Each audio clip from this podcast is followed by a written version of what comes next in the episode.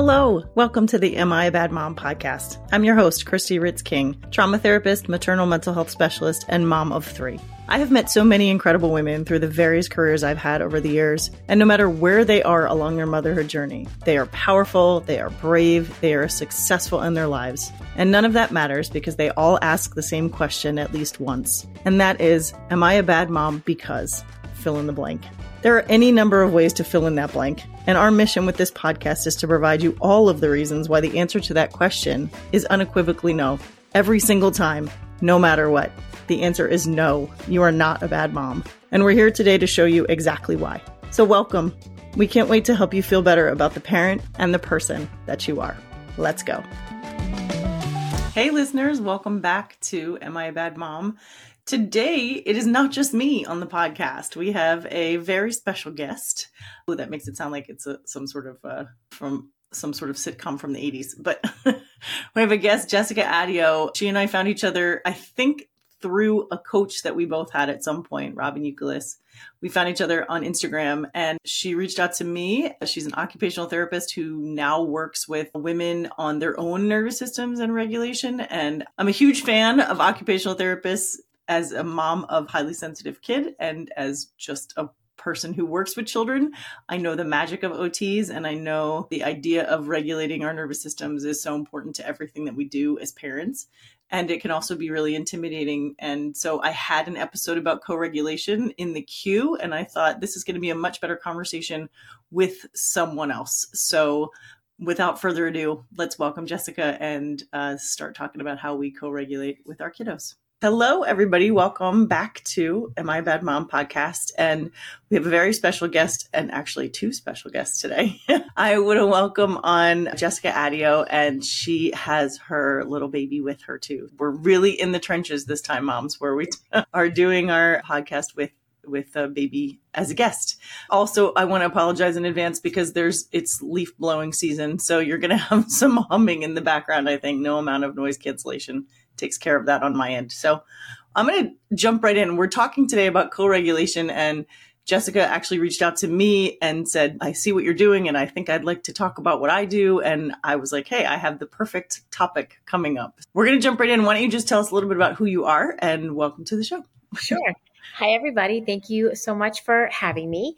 My name is Jessica Addeo and I am an occupational therapist. So for 17 years, I worked as a pediatric occupational therapist working with other people's children to help them regulate their nervous system and sensory system so they could do things like go to school, holiday dinners, birthday parties, so on and so forth. And then I had kids of my own, and I very quickly realized that I also have a nervous and sensory system, and that if I want to do all of the things while also being a present and happy mom, that I need to look at and take care of my nervous system and sensory system as well. And so from there, I shifted into calling myself a nervous system clinician, which is a very much so a made up phrase, but basically I am OT for the mom. And you don't have to be a mom to benefit from what I do because we all have a nervous system. But I have found that motherhood and parenting is really overstimulating. Oh. It's yeah. loud. People are touching you all the time. There's a lot of demands and a lot of split attention. And so it was a real turning point in my nervous system functioning and when I oh. realized that I could intervene and proactively help myself. Yeah, it's so funny that I feel like that story is part mine and part all of ours and that we at least for me, I had a kid that needed extra attention, special attention, was very highly sensitive, very attuned to the world. And it wasn't until working with him that I realized I was exactly the same way. I just had learned over all these years to shut it down and make it work and everything else. And so I love that that's part of your story because I think that, and certainly that's who I see in my office. I have lots of moms that come to my office for therapy because part of parenting has either reawakened stuff they didn't even realize they hadn't quite processed or introduced things that they needed to process in a different way. So I love that. I throw the word out co regulation. I see it all the time in social media. I think it is really important and also probably really misunderstood.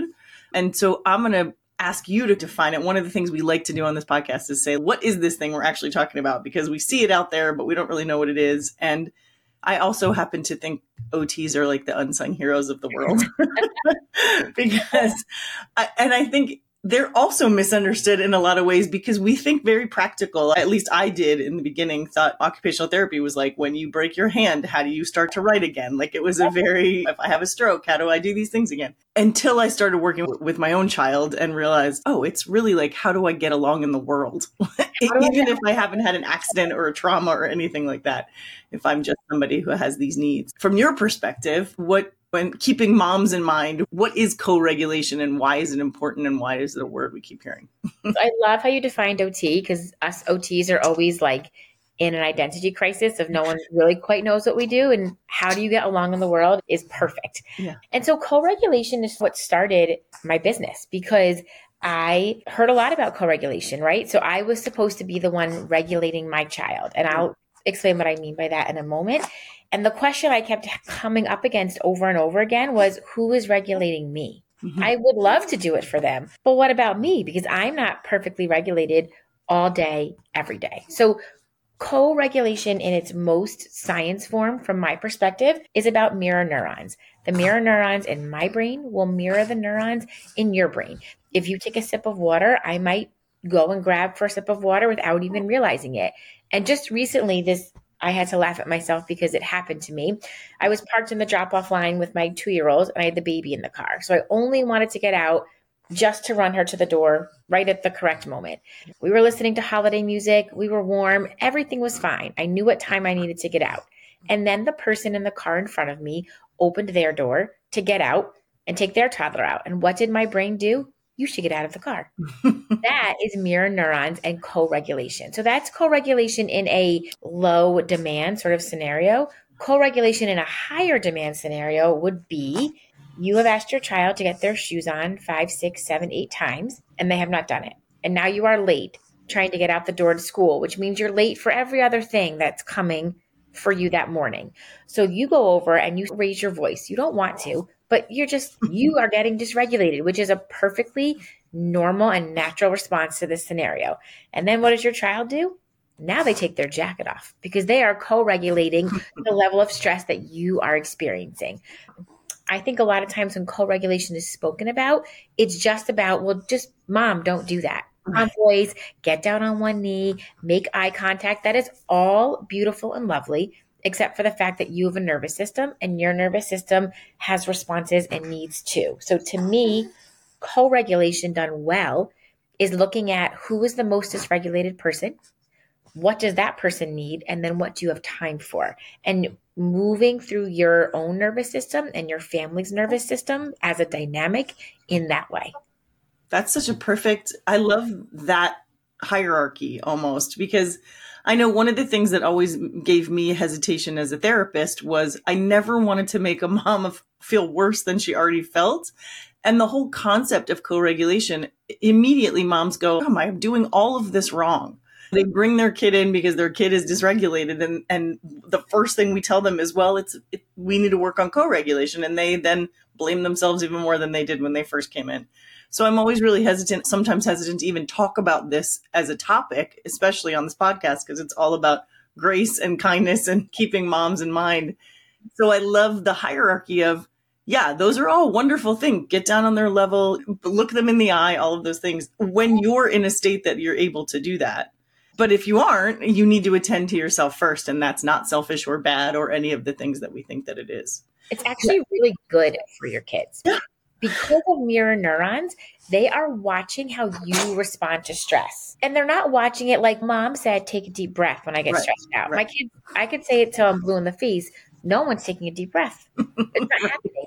But they do watch when mom freaked out because yeah. I freak out too. Sure. Uh, she did X, Y, and Z and she came back. So the X, Y, and Z is even less important to me. It's the coming back. Yeah. And their brains watch your brain do that. And later in life, when they experience some stressor, their subconscious mind is programmed, like again, via mirror neurons to know I can handle this. Yeah there's nothing more I want to give my kids than that, right? That's all of it for me. So you can freak out in front of them. You're doing good by them when that happens because that's real life.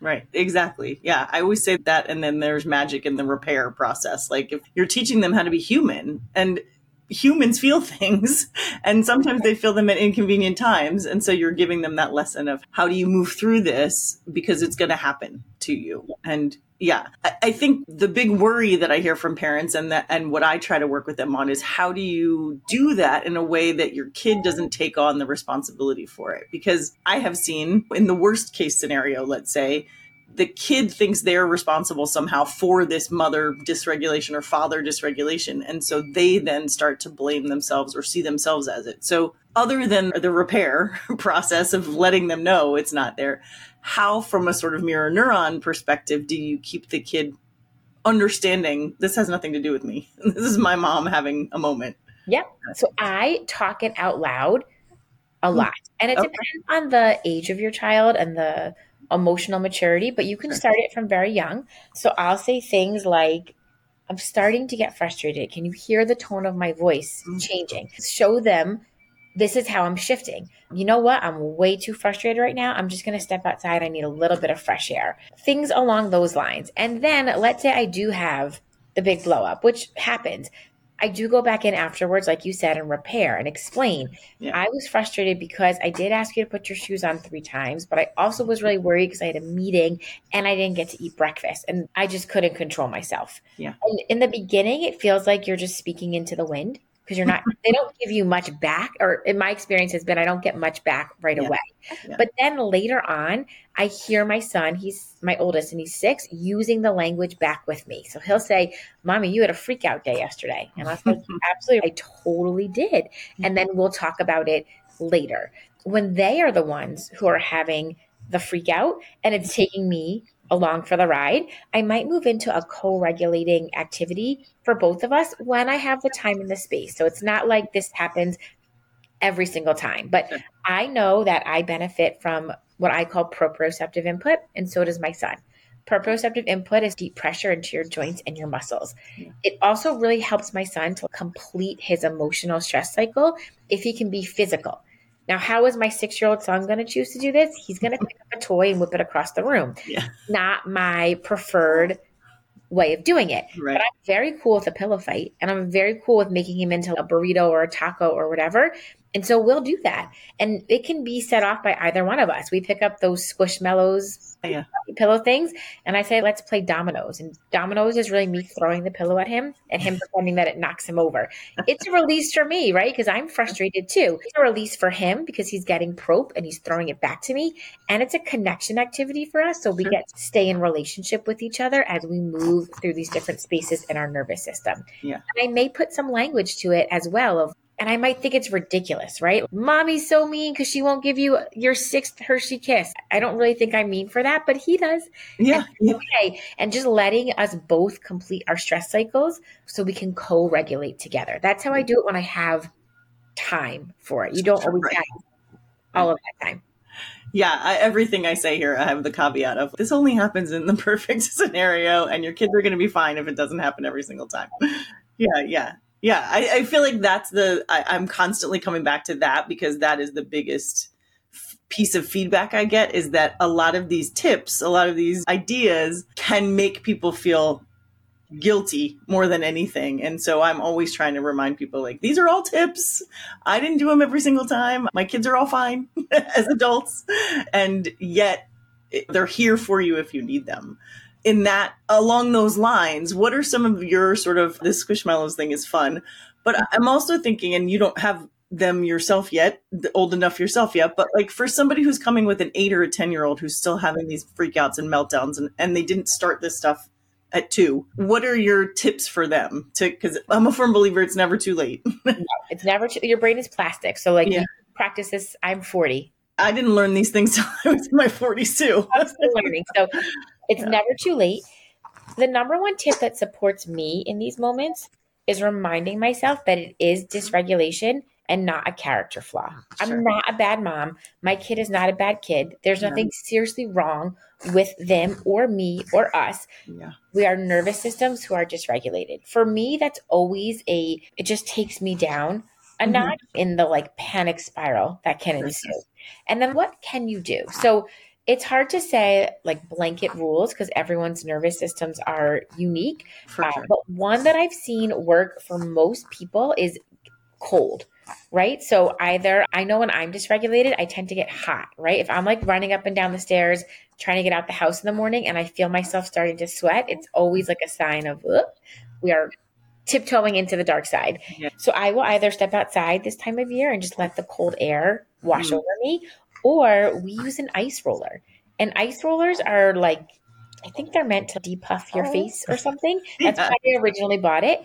But I learned years ago in a course that when someone is having a big meltdown, if you put something cold on the very back of their neck, yeah. it legitimately cools down their brainstem. Mm-hmm. So we do that with the ice roller, and my kids love it. My husband lo- loves it. I love it, and I think it's a safe one that I could say most people would respond positively to it. And the other thing that comes up in my mind is when your your child's older, you're going to talk it through with mm-hmm. them. You'll do the repair, and sometimes for me, it's about planning like, okay, what can I do different next time? When you're in it, when the tantrum's happening, when you've yelled, your thinking brain legitimately goes offline. And again, this is just like science. It's not you yeah, not yeah. being good enough. It's just the way our brain works. You're not going to remember much in that moment, but you can be like, okay, let me take a zoomed out view of my week ahead and think about what does everyone's nervous system need to have a good time at the Santa Claus dinner on Saturday morning. That's right. what's coming up, right? right? So I'm going to be making deposits into my nervous system via sensory input. that when we all show up, like we've got enough bandwidth to handle it, kind of thing. Hey, listener. If you appreciate what you get here as far as support and camaraderie and feeling like you're not alone, then I think you should really check out the Women of Wonder community that I run. It is exactly that. it is a community full of support and camaraderie and you are not aloneness. It is meant to replace the old fashioned Facebook groups that we used to love before it got so mean and snarky and Facebooky. It is a place where you can ask the questions you have, where you can share the joys and share the sorrows and expect a supportive response, non-judgmental response. We meet weekly via Zoom. So we have people from all over the world that come and join us. And there are other supports like newsletters and uh, message boards and all of the things that you can and want and need in your life to provide you that support and scaffolding to help do this job we call motherhood. Check it out on my website, wonderinkwellness.com. It's called the Women of Wonder Community. And you can sign up today and get two months free if you do a year subscription. If you have any questions, again, always send me an email, but I would love to see you inside. And I and and for me, I think a lot of times with a kid that was super highly sensitive, some of it was accepting the fact that we weren't going to do the Santa breakfast. There's some reality in there too of what what is our capacity and so what can we do to beef up that capacity and then also what's the reality that maybe this isn't within our capacity to do either yeah yeah i'm a huge proponent of that pre-planning but i think it starts with understanding your own self first as you said at the very beginning of this the hierarchy of whose nervous system needs attention first so if you can talk a little bit about your own sort of journey through that how did you realize a that you had a that this is what you were dealing with and then put these things into place for yourself? Because I imagine it wasn't like when the first baby was born. You no. figured this out. Yeah. None of us do. the first baby was born, oh. I thought I just needed to exercise. And if I hmm. exercise, yeah. it was going to be okay. And two parents, one baby, we could really work sure. that out. Sure. And then another baby was born. And then a third baby was born. And you can imagine time became scarce. And so when it really clicked for me, it was a Saturday afternoon. It's like a very vivid memory and my husband was working. So he was doing nothing quote unquote wrong, right? right? But I was going out to dinner that night and I don't often have social plans and I needed to wash my hair. And these were like two big ticket important things to me. And so my husband calls and he says, I'm running late and I have to stop and get lunch. My initial response was like, that's not fair. Mm-hmm. I never go out and now I'm going to be late and I'm not going to get to wash my hair. And and I didn't really communicate any of that, but I was that was my internal experience. Somewhere in the very back corner of my mind, I don't know how I pulled it forward. I decided to go for a walk with the kids. It was two of the kiddos at that point, and I put ankle weights on. So again, going back to proprioception, it's giving my body more proprioceptive input. I've done this with kids bajillions of times. do a weighted walk, get a heavy backpack, push a laundry basket across the floor, right? All these different things. But I never really thought to do it for myself. We walked for 15 minutes. We came back and everything about my mindset was different. I was like, my husband's working. He's not, he did not like intentionally ruin my night. Yeah. I'm meeting my best friend for dinner. We've never been on time in 25 years. no one's expecting me to show up on time. It's okay. But yeah. that was born in my nervous system. I couldn't just think a better thought in that original moment because I was dysregulated. I lacked the coping chemicals to do. So. And then that little activity gave me more coping chemicals and allowed me to shift into a different mindset. And it was a real aha moment for me of, oh my goodness, you can do this for you. And I just started playing around with it. You know, I know that I like, I keep going back to proprioception. I know that I like that input, right? So sometimes I wear a tight tank top underneath my clothing because that little bit of squeeze can sustain me throughout a day. When I work with people one on one or in small groups, we get really into what are the things that make deposits into your nervous system. So yeah. it's not just do self care and fill your own cup. Do self care with science behind it. And there's a way that you can figure that out and it's just going to make you feel better. And so now I'm in a place where my nervous system's in everything that I do. I'm always choosing regulation. Like you said, you might not go to the Santa breakfast, right? Mm-hmm. That was you choosing regulation for you and your family. That's okay. Everyone has a different nervous system. And I really live my life and structure my kids' lives around this concept. Yeah, we became that kind of household too. At first by necessity, but then we realized what a beautiful life it is when you make your own choices. But it's not easy. You're going against, again, not going to the Santa breakfast or not going, in our case, to birthday parties was like a social thing too that we had to reconcile with. And I know I, I work with parents every single day who are in those same trenches we talk a little we're talking a little about the proprioception piece is in at least from the people I work with the with those kids that need that feedback. That I always say there's like pushers away and grabbers on kids that are in that are in that are dysregulated. And so those ones that need that like heavy input, that weighted ankle ankle weights or something like that.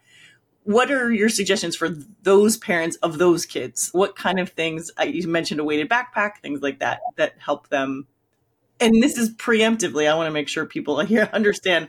I'm not saying like mid temper tantrum. like, how do you hope to make those fewer by doing these things? So I would, if you can, call it up mid temper tantrum, or sure. in another scenario, observe your child's body because their body will be showing you yeah. what it is you could provide proactively outside of that, I think working with an OT is a tremendous idea because yeah. even if I will sometimes work with parents just virtually and have them fill out a sensory profile. Yeah. I love OT. I love private practice OT. I love school based OT. Yeah. But one hour a week or 30 minutes a week is not going to get it done. Right. You really right. need to know how you can do this for your child, like in their daily routines. I use animal walks a lot, which is okay, let's say you have trouble downshifting at night to go to bed Mm. Go from the bathroom into your bedroom, walk like a bear. then do some jumps on the floor in between putting on pajamas. Yeah. When we put on lotion, use super, super deep, firm pressure to again give that proprioceptive input. Every child is so different. Some kids, when you give them the input they need, it feels really good, but they also have trouble shifting gears afterwards. And then yeah. you need another thing in there as well. Other kids are just like, give me all the input. And once I get it, I'm good to go. I also would keep in mind when your child comes home from school, if they are someone who has high level sensory needs, and they all are. So I'm just gonna Right. I was gonna say, I think it's everyone is. yeah. They are going to be somewhat dysregulated because mm-hmm. school is a lot of sitting down and following directions and impulse control and they've likely held that together all day long. So yeah. when you get them, expect it. My son loves to run around in the know, little field outside school. And there's a part of me that's always, come on, we have to go. We actually right, right. have to go. We have nowhere to go. And I remind myself it's really good for him. Let him get yeah. all of that out because he hasn't had that outside of like recess and gym class in a school day. Yeah. Yeah. If he's, yeah. If he's got both of those things. Yeah, exactly. yeah, in the school day. Yeah. Yes. Oh, I, I love that. I was a teacher for ever and prior to private practice psychology and I hated homework as a teacher because I thought like these kids, they just physically need to not be doing more work at the end of the day. But unfortunately, yeah. not everybody subscribes to that yeah. philosophy. Yeah. I often, when I work with parents, say they'll, they'll come in saying, I don't know what to do. They're not, they don't want to do their homework when they get home. And I'm always like, of course they don't. Have you tried 20 minutes of just running around in the yard or doing something in the yard first? And it's almost every single time they come back and go, Oh my God, it worked. They sat right down and did their stuff. And this is middle school, high school. This is not just little kids anymore. It's all and of I us. Think so. The homework piece too, it's like knowing your kids. Some kids, yes. they, if they don't do it when they get home, you're never going to get them back. Yeah. And then there's other kids that they really like, they can't they that, yeah yeah you can also layer movement into the homework so mm-hmm when I worked in a sensory gym, I had a student who was uh, he was in middle school. I don't remember his exact grade, but he would run and do jump flips into the ball pit, do a math problem. Mm-hmm. Do it again, come do a math problem. You yes. might not have a ball pit in your home. Most of us right. don't, but you can do some version of mm-hmm. that. Do your homework standing up. Do your homework laying on your belly because when you're laying on your belly, you're actually getting nice proprioceptive input all through your upper body. Do your homework and then take a movement break with a Danny Go Go video if you've got a slightly younger kid. Um, there's ways to be creative. And this is what I think OTs really excel at is okay, we know what we need and now let's put it together in a way that actually works. And that is co-regulation, right? When you mm-hmm.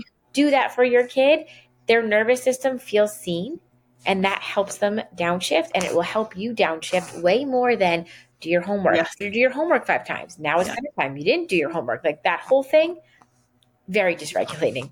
Yes, because then it becomes less about what they need and more about you feeling not heard and not respected and not whatever. Yeah, that's just a recipe for disaster in all of those areas. Yeah. And I like the thinking of it again from a nervous system perspective because I think a lot of times, especially with parenting, there's so many like tips out there. There's so many, try this. Even some of the things we've just said, stand up when you do your homework, stand what. And again, what I get a lot from people is that didn't work.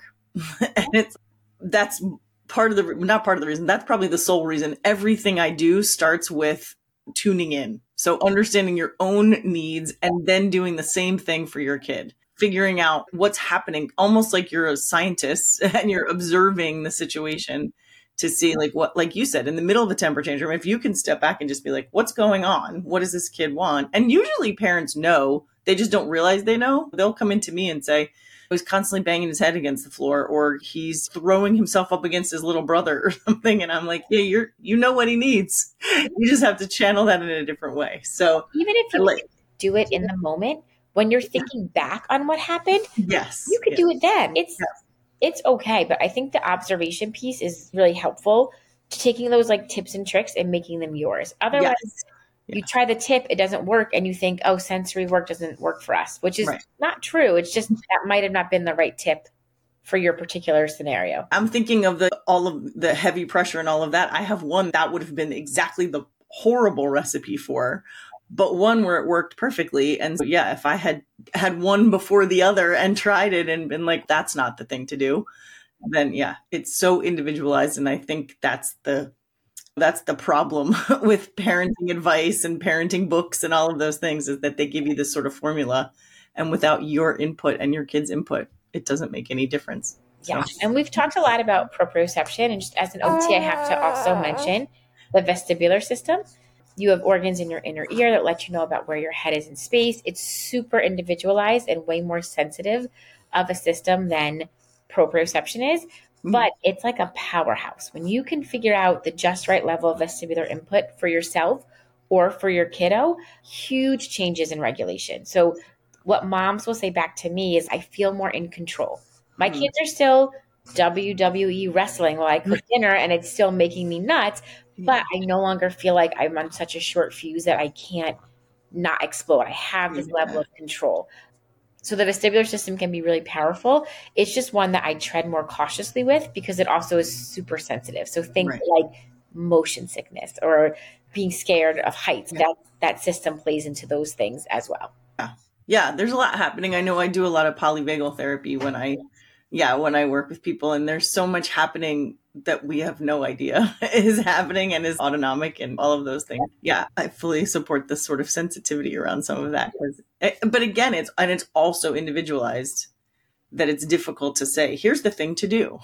and, and that's kind of part of this podcast oftentimes is tips, is again with the caveat that here's a laundry list of things take what works throw away what doesn't thing and we've talked a lot in here about it but in kind of a summary or if there's anything you feel like you haven't said that you feel like people need to know what are some sort of parting gifts you want to give people? Sure. I would say the thing that comes back most often when i work with women is that they are dysregulated. You are not a bad mom. Yeah you're not doing a bad job. You're not messing up your kids or your marriage or your partnership. You are a nervous system that's probably shifted into a fight flight zone. sure.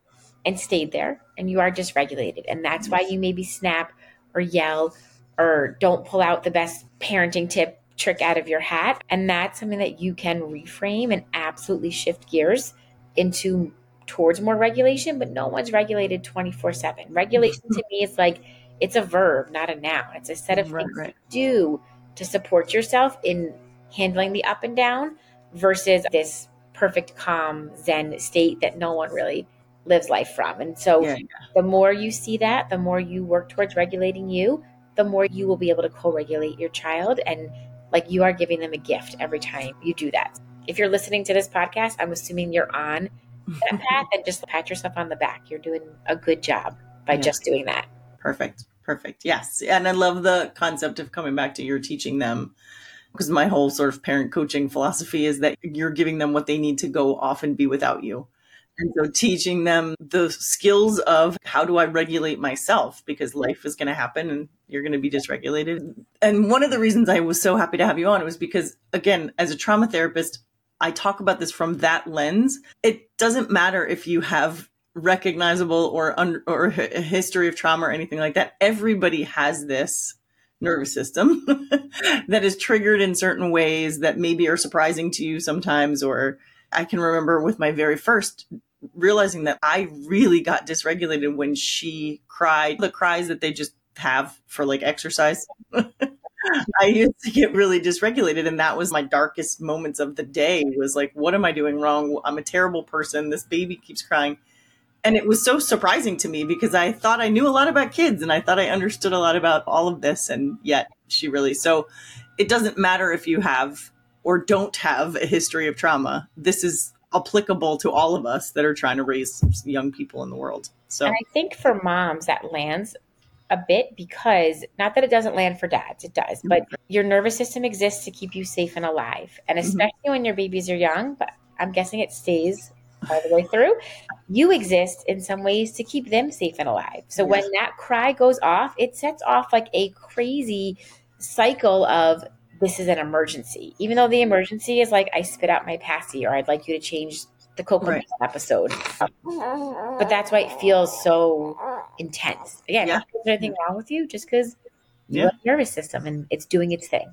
Right. And this is what it's designed for. Yeah. Yeah. And I think to, uh, to a lot, at least my experience has been to a lot of degrees, dads too, because they're supposed to be the protector in this situation. And so when kids have something that happens that goes wrong, and unfortunately, a lot of times that can look like a guy who's telling you you're an idiot and you should do it better.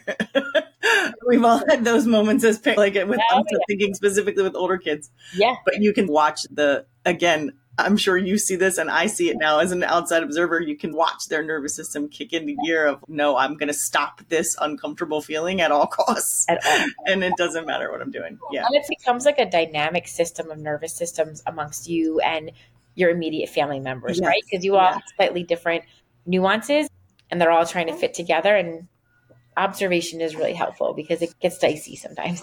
yeah. Yeah. Yeah. Observation. And I think your awareness of your own like that woman said to you, I can handle it now because I know what's going on. this noise bothers me, but it's not a threat to me anymore. And yeah, yeah, it's so great.